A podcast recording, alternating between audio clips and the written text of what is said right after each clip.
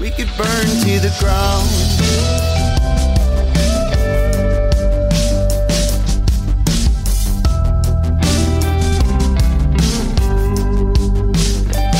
It's out of our control now. I could see this going down.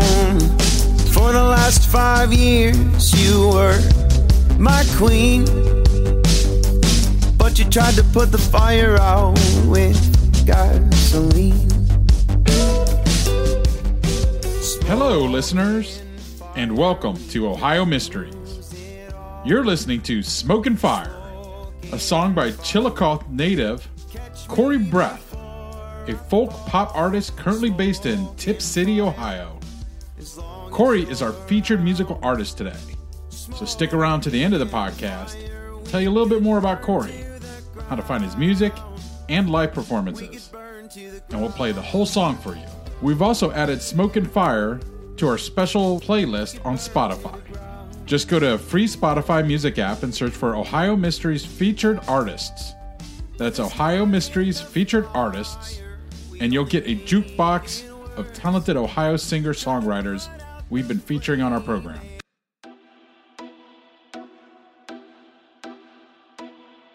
For now, throw another log on the fire and settle in. We've got a long forgotten but shocking story to share. I'm your co host, Steve Yoder, and with me, as always, are researcher and storyteller, Paula Schleis, an award winning journalist who spent some 30 years writing these types of stories for the Akron Beacon Journal. Hi, everybody. So, how long forgotten, Paula? Well, this is an old one, Steve. We're going back almost 150 years. And yet, the name of our victim is going to be very familiar with folks who know Cleveland because it's the man who the Collinwood neighborhood was named for. His name was Charles Collins, and he was a railroad engineer who was a key player in bringing rail service to northern Ohio. Are you familiar with the Cleveland neighborhood of Collinwood? Yeah, yeah, I've, I've heard some stories, you know. I think it was hmm. kind of popular back in the day. Well, it's made national headlines over the years. It's probably most famous for the horrific Collinwood school fire in 1908 that killed 172 children, two teachers, and a rescuer. In modern times, it's more known for its renaissance. It's turned into the center for the arts, and that's a, a makeover that's really gotten some national attention. But our episode today isn't about Collinwood, it's about the neighborhood's namesake, a man thought to have committed suicide for more than a century, but who now appears to have been a whistleblower and the victim of cold and calculated murder. So our story starts in 1865. For a frame of reference, that's the year the Civil War ended. Oh, okay. And Charles Collins is chief engineer of the Lakeshore and Michigan Southern Railroad. And he's very much admired. He's got 33 years of experience, a career that took him from Boston to Cleveland, and had some of his colleagues calling him the best construction engineer in the country.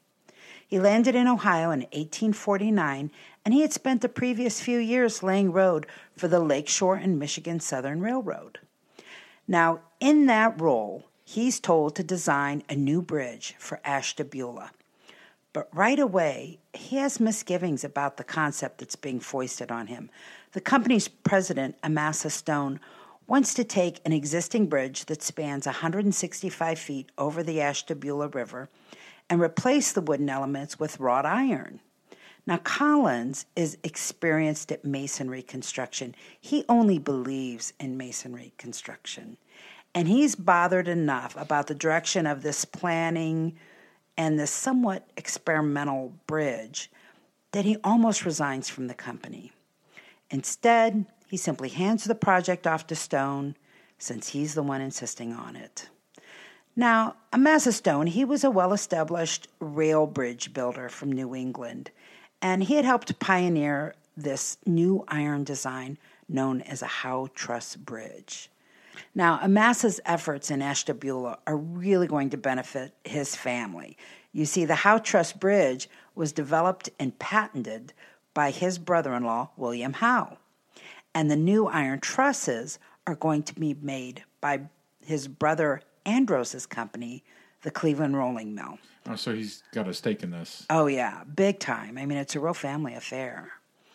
Now, no one denies that the bridge that they're planning to build is experimental. Who wants, oh, yeah, that's what I want to be on an experimental trestle. Right. But they are not letting anything stand in their way, not even employees who object. As a matter of fact, when Joseph Tomlinson, a civil engineer working for the railroad, insisted that the wrought iron that they were planning for would not handle the load, they simply fired and replaced him. Oh, that's that's an easy way to get around that. Yeah. Well, Charles Collins doesn't resign, but he did pass this job off. Even without his approval as chief engineer, that bridge is going to get built. And while Collins had nothing to do with its design, he is in charge of inspecting the finished product. So when it's done, he puts the weight of three locomotives on it, and when it doesn't fall, he gives it a pass.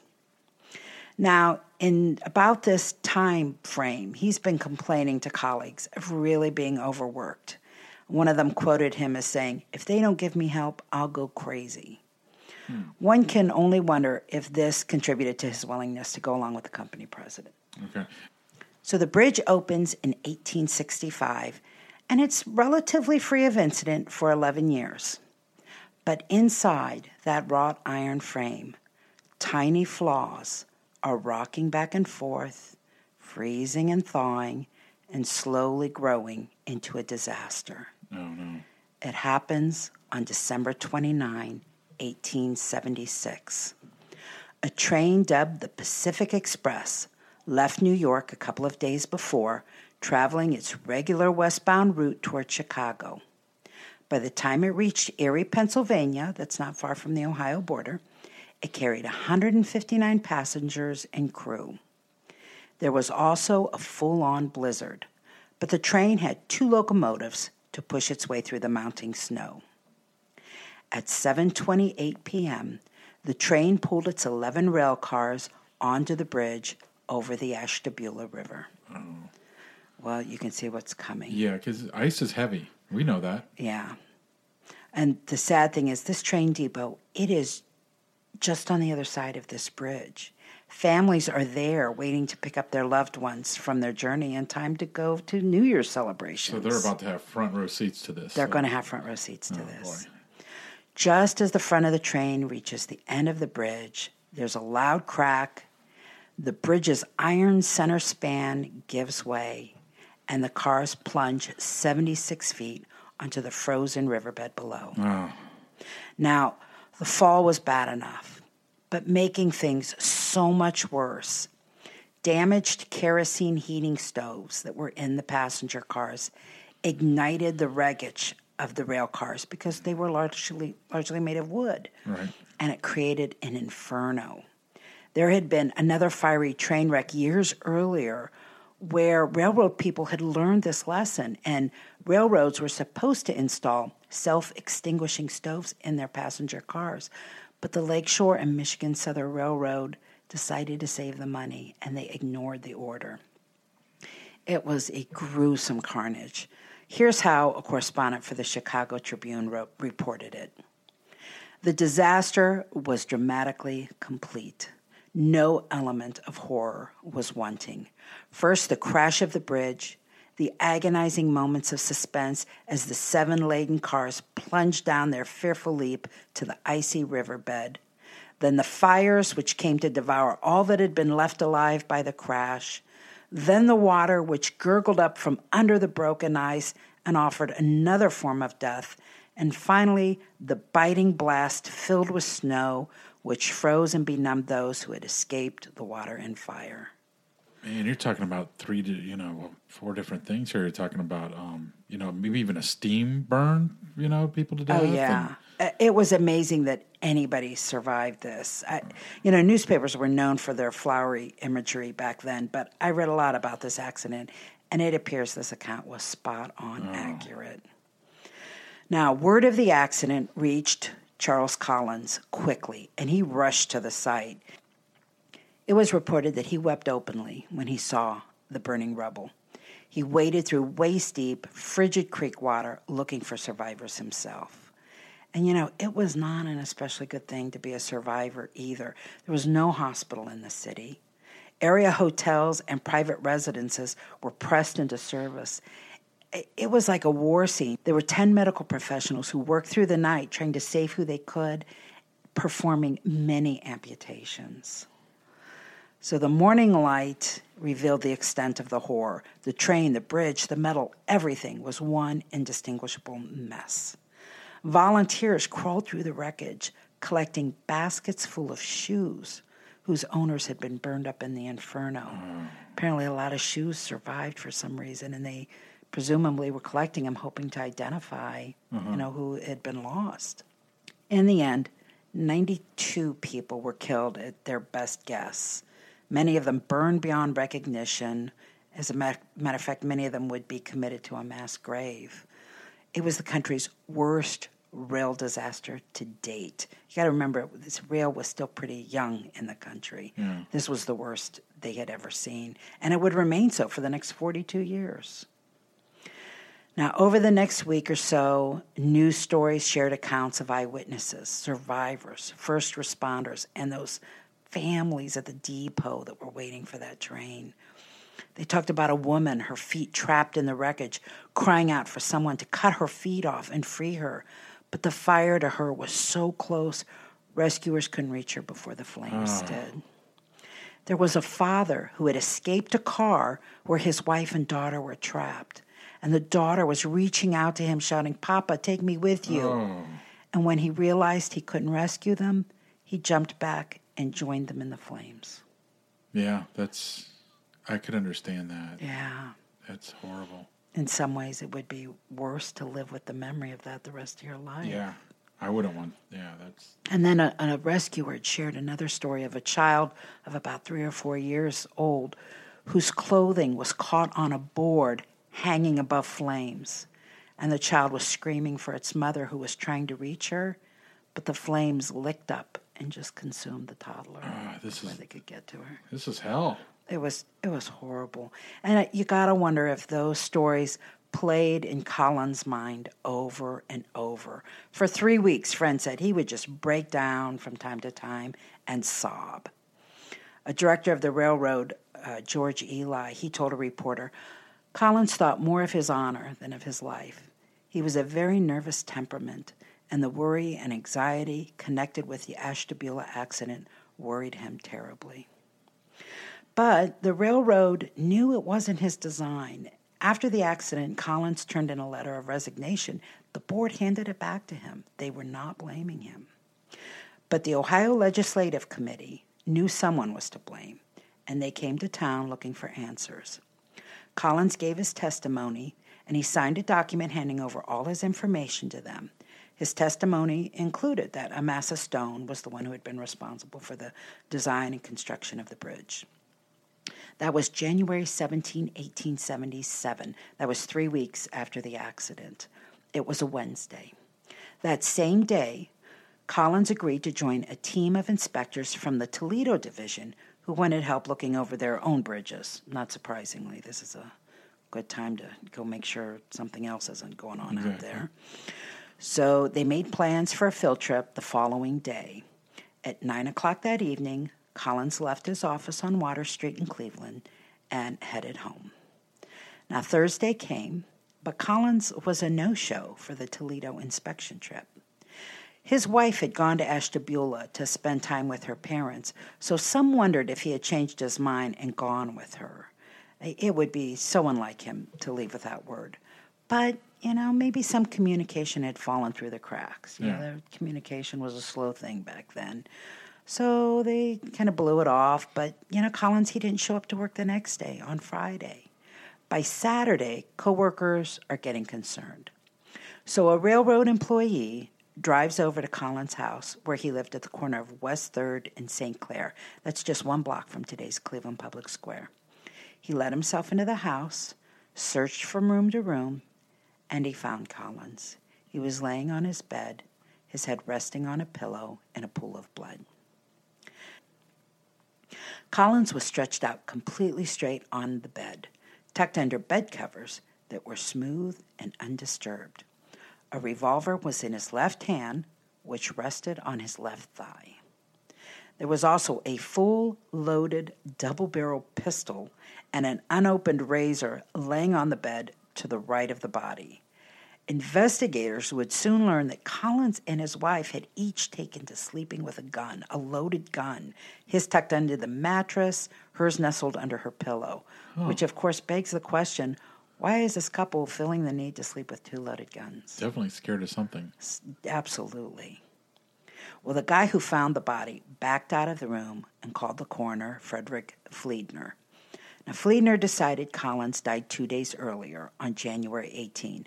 That would have been in the hours after agreeing to go on the Toledo inspection trip, hours after giving that testimony to the legislative committee, and hours after leaving work and heading home. Fliedner said he'd killed himself by putting the muzzle of the Navy revolver in his mouth and pulling the trigger. The bedroom was otherwise undisturbed. Collins appeared to have retired, undressed, placed his clothes over a chair near the bed neatly. His necktie was in its place on a stand. His valuables were all still in the room his diamond pin, the studs on his shirt, his money, his watch nearby.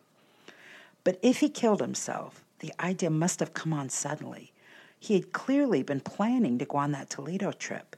His travel bag was packed and rested right next to a new pair of work boots.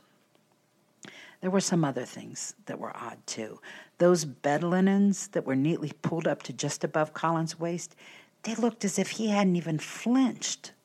The coroner explained it by saying death was instantaneous and the body would have had no movement whatsoever. The coroner also gave no explanation as to how the gun would have been able to fall forward to rest on his thigh if he was lying straight on his back when he shot himself. There was another fact that the Corps just completely dismissed. The gun was in Collins' left hand. The engineer was right handed.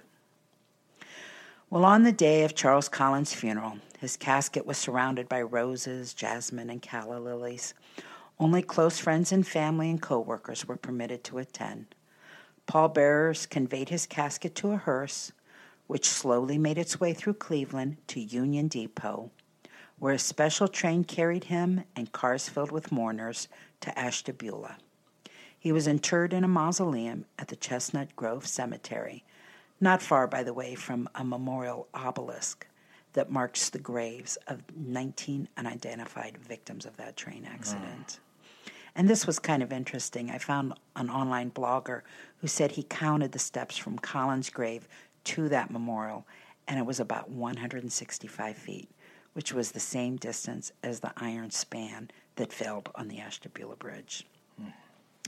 Now, Isaac Brewer, he's the guy, by the way, who found Collins' body. Isaac never believed it was suicide and said so. And George Converse, he was the chairman of the state legislative committee that investigated the accident. He came out publicly and said he thought Collins had been murdered, possibly to stop him from testifying further before the committee. For most people, however, the story ended there with Collins' interment. Officially, he'd committed suicide, and a couple of suspicions weren't enough to change that notion. What the public didn't know for the next 100 years was that Collins didn't stay interred. Huh. One year after his death, his body was exhumed. His skull was sent to Dr. Stephen Smith, a New York surgeon who had been asked to examine it. On June 3, 1878, Dr. Smith gave his report. The bullet didn't enter Collins' mouth. He had been shot in the back of the head at close range. He said Collins couldn't have shot himself with his left hand. And even if he had, his hand would have fallen to the side and off the bed, not down forward to his thigh. The gun would have fallen from his fingers and skidded along the floor. Well, this is some serious stuff. This is something like you would think you would hear nowadays. Yeah, yeah. You know, forensic science was, you know, it was I've read some books on forensic science back uh-huh. in the uh-huh. late 19th century, and, and they had, you know, they weren't bumbling idiots, which surprises me that the Cleveland coroner, or I should say the Cuyahoga County coroner, didn't get a lot of this figured out. I mean, I I don't think it was rocket science. You know, the, the only reason why it surprises me is I'm gonna bring up another serial killer, Jack the Ripper. They would hose down the crime scene before even finishing their investigation because they didn't want you know the morning traffic to see it. And Yeah. but again, that's a different country. Well, Dr. Smith had even more to say about this. He he said there is also no way the body would have remained straight and the bed linens would have been in this pristine condition. He said the body would have at least suffered some Some spasms. convol- I was gonna say that. Yeah. And there was every indication that the gun wound to his head did not kill him immediately. And he said, and here's a quote My opinion is that Mr. Collins came to his death by a shot wound inflicted by other hands than his own. Hmm. Now, Dr. Frank Hastings Hamilton, he worked at the same medical college as Dr. Smith. He did his own investigation of the skull, and he came to the same conclusion. He said he believed Collins was shot to death while lying asleep in his bed, and that his left arm and revolver were arranged after his death. Now, remember, I told you nobody knew of this publicly for a century. It only came to light that these autopsies over in, in New York were conducted in 1975, just by chance. There was a guy in Geauga County by the name of William Terrell, and he had a box full of documents that his mother had purchased at an auction back in the early 1900s. This, these reports from these doctors were in this box. And when he donated the box to the Ashtabula Historical Genealogical Society, that's when their significance was discovered. So, just a couple of notes to tie things up. Amasa Stone, that railroad president, Yeah. seven years after Collins' death, he committed suicide in his Euclid Avenue. I was gonna ask if that how much it affected him. Maybe it affected him. Yeah. I, I think clearly it did. I mean, if not, you're a sociopath. You know. So- Yeah. And as for that bridge, uh, the American Society of Engineers, they would conclude that there were many flaws in the design and the composition of the bridge, including a fatigue fracture that started as a small air hole in that iron that grew over the years and caused the failure. So, let's kick this over to our armchair detective and see if we can get a second opinion on some of this.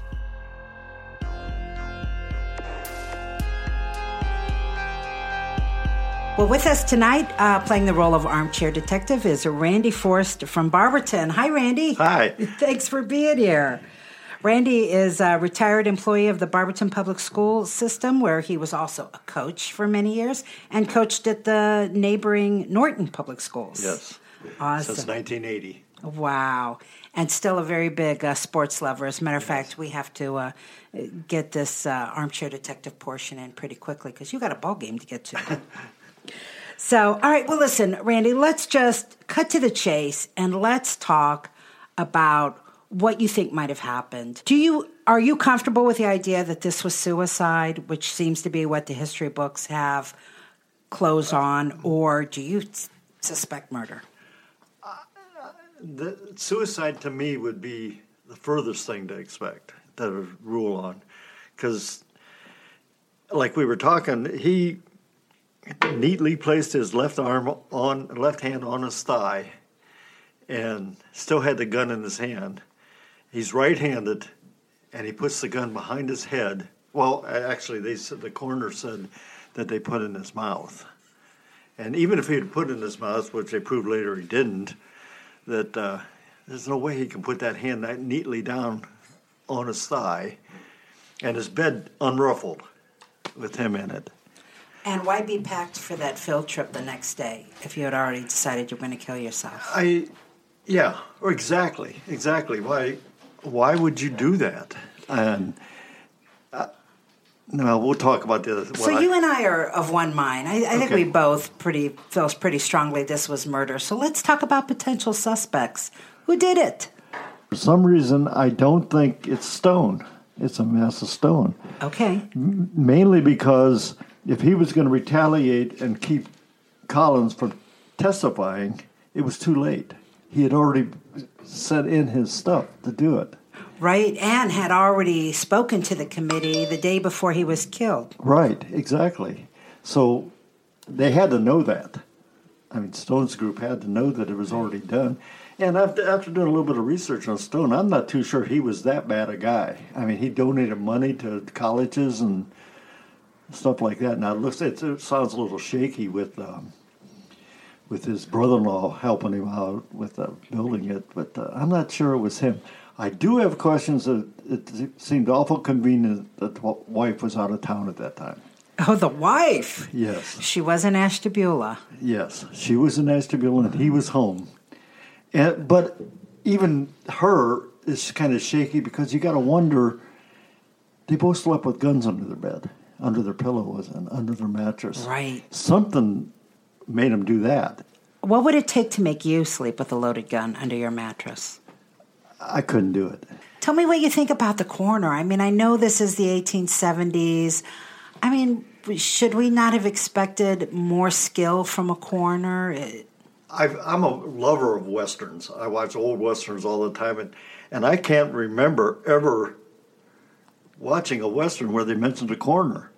And I've probably seen a thousand westerns and everything, so I'm not pretty sure that it's probably not an exact science back then. If, I mean, it might have been just like uh, Festus from Gunsmoke or something like that. That, that somebody else who did the did the job because nobody else could do it. And plus, if there was other shaky dealings going on, it could have been easily paid for. What what I can't understand too is the police glossing over it, right? Glossing over the whole thing. Yeah, you'd think uh, even with a coroner involved, there would have been more of an investigation.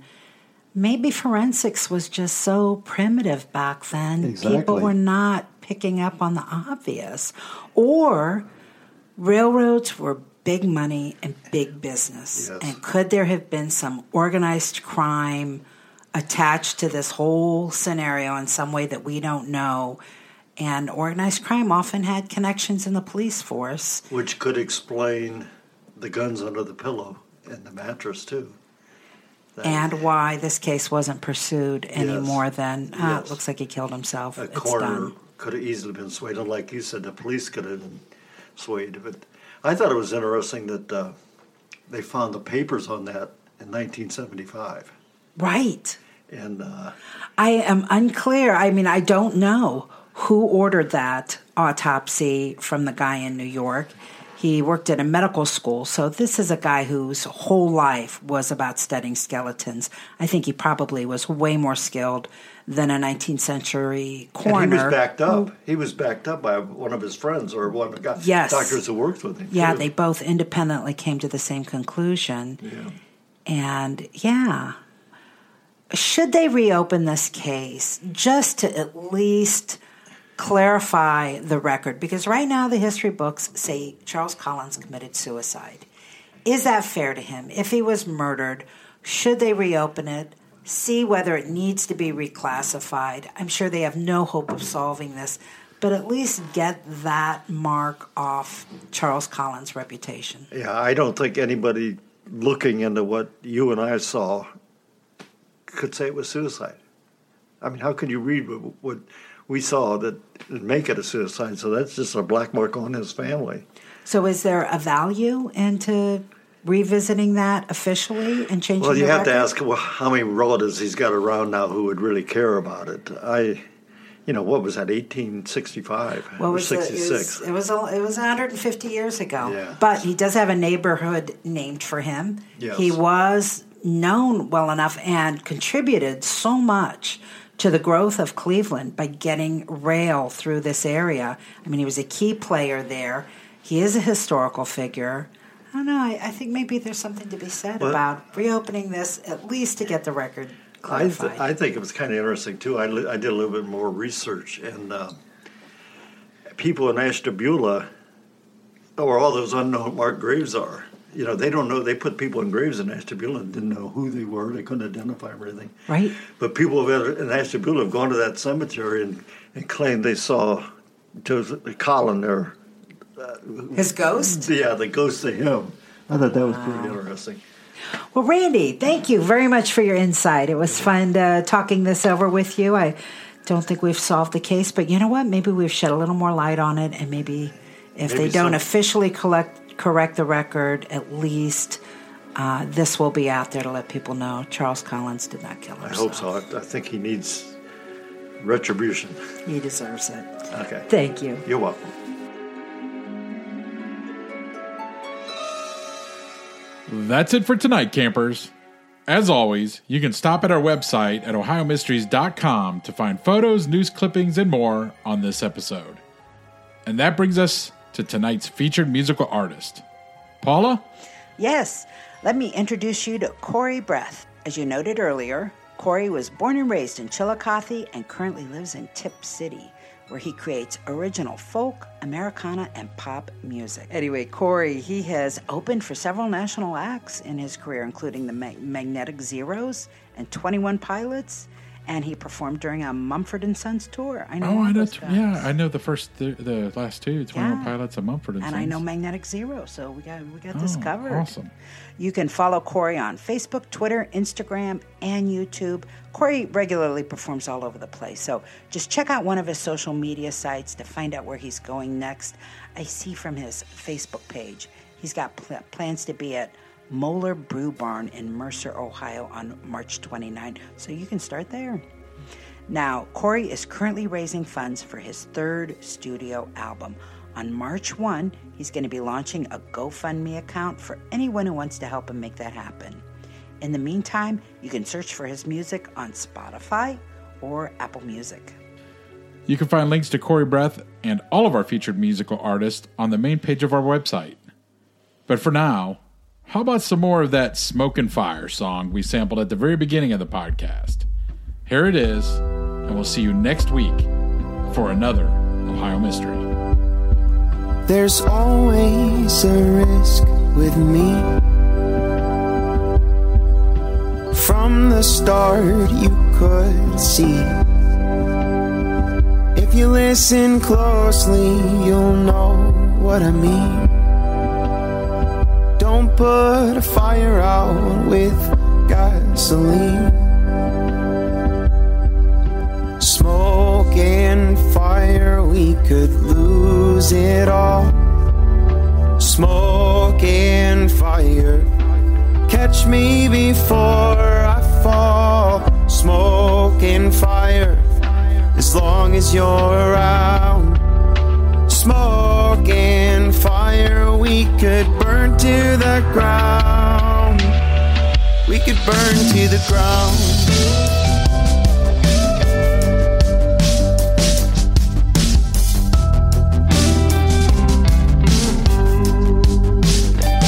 It's out of our control now.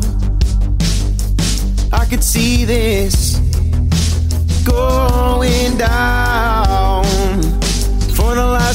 Years, you were my queen. But you tried to put the fire out with gasoline. Smoke and fire, we could lose it all. Smoke and fire, catch me before I fall. Smoke and fire, as long as you're around. Smoke and fire, we could burn to the ground. We could burn to the ground. We could burn to the ground.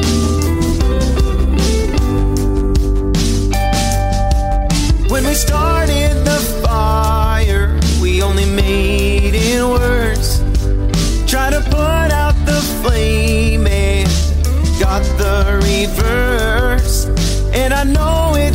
Hard to not let us fail.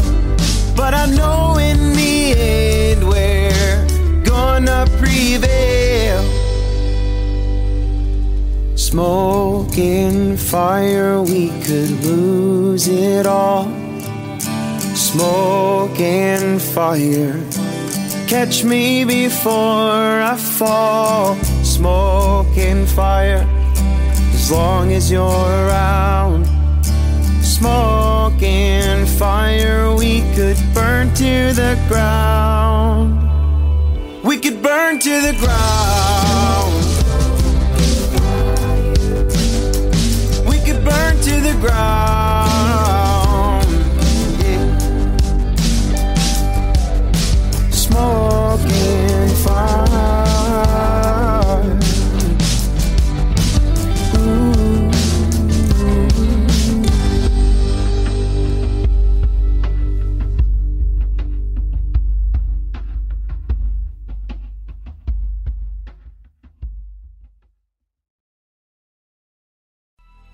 Coming up on 5 Minute News, I'm Anthony Davis.